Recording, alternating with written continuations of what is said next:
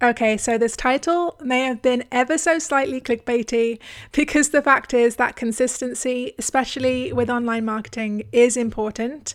I'm sure that we all know that. But consistency is useless without something else, which I'll go into later in the episode.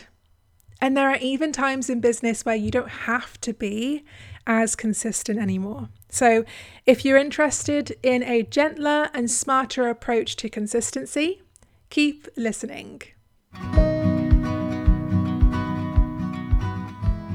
Hello, and welcome to the Simple Business Show. I'm Nesha, online business coach, boat lifer, and 10 year travelling entrepreneur. This is a podcast to inspire and teach freedom seekers like you how to make a full time income online without working full time hours so you can have the time, location, and financial freedom to live the lifestyle you dream of. In my corner of the internet, we keep business simple because life is for living, and business is just a small part of that big, beautiful life. It shouldn't take over your entire world. You can make a reliable income online without constant hustle, overwhelm, or working full time. And on this podcast, I aim to show you how. So, first of all, we need to stop confusing consistent with constant. You do not need to market constantly. You don't need that pressure. When you put those kinds of expectations on yourself, you end up feeling like you're on this marketing hamster wheel or this content creation hamster wheel.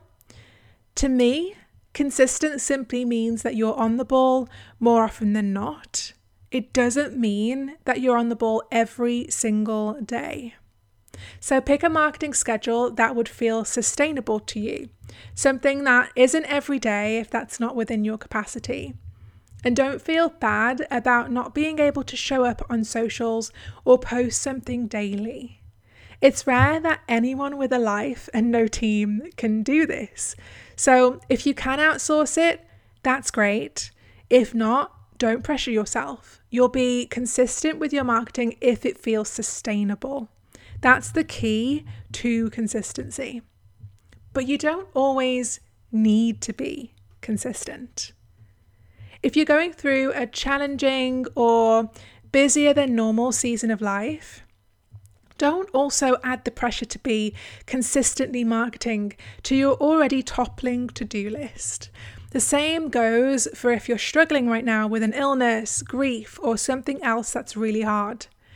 If you don't have the capacity to hire out your marketing, then give yourself permission to take a break, or better yet, try and automate it or focus on one marketing avenue and pause the rest for now. It can feel scary, but there's peace in believing and trusting that even if you say, stop posting to Instagram for a while and it damages your reach, you're resilient and smart enough to build it up again when you are ready. I haven't posted for a whole month to Instagram as of right now recording this episode because I've been busy with other things. But my Instagram insights still show that my account is, or my account engagement is growing. And that's just from a post that I made a month ago. So I hope that that makes it a bit less scary to take a break if you need one. Another time that you don't need to be as consistent is when you've built your business and your credibility already.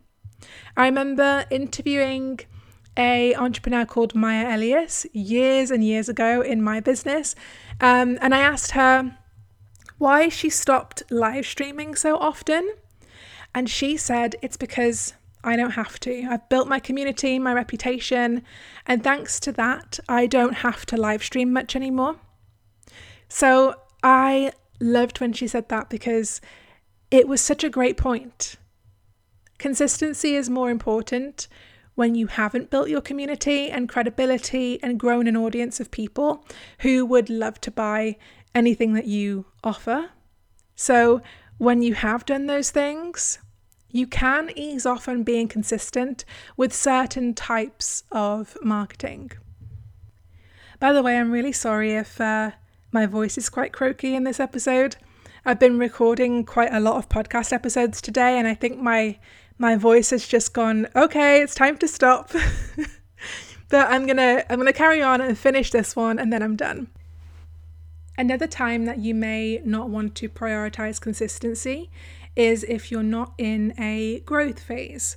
So, if you're in a season where you just want to focus on nurturing the audience of potential clients that you've already built, you can get clients from that instead of focusing on growth. That might look like nurturing your email list instead of consistently posting to Instagram. Consistency is pointless without strategy. You can consistently, let's say, post to Instagram every day, but without strategy, those posts will hear crickets. They won't get engagement and they won't lead to clients.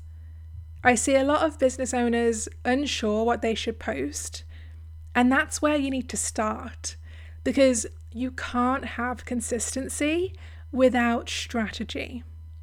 Consistency compounds, it builds momentum, and it helps you grow and get in front of more people. But strategy is what converts those people to loyal followers and clients. So that's it from this episode. I really hope that there was something in there that has sparked something in you, that has helped you in some way. And if you would like to work with me on a more in depth level than just listening to these podcast episodes, then there are a few ways that I can help you. So, the first one is Simple Sales School, which is my sales and marketing course. And it teaches you simple ways to book clients consistently and start reaching 5K months in your business. The second way is my course Organize and Automate, which teaches you how to streamline and organize your business so you can stop stressing and start amazing your clients with your incredible processes. And then lastly, I've got coaching, one to one coaching, and group coaching for those of you who are interested in making a full time income online without working full time hours. So, if you're interested in coaching, go to neshawoolery.com slash coaching. And if you're interested in learning more about my courses, go to neshawoolery.com slash courses. If you enjoyed this podcast, I'd really appreciate it if you left a five star rating and review on Apple Podcasts or Spotify. Reviews and ratings really help me get this podcast in front of more business owners who may need it. So I'm very grateful. And I will talk to you next week.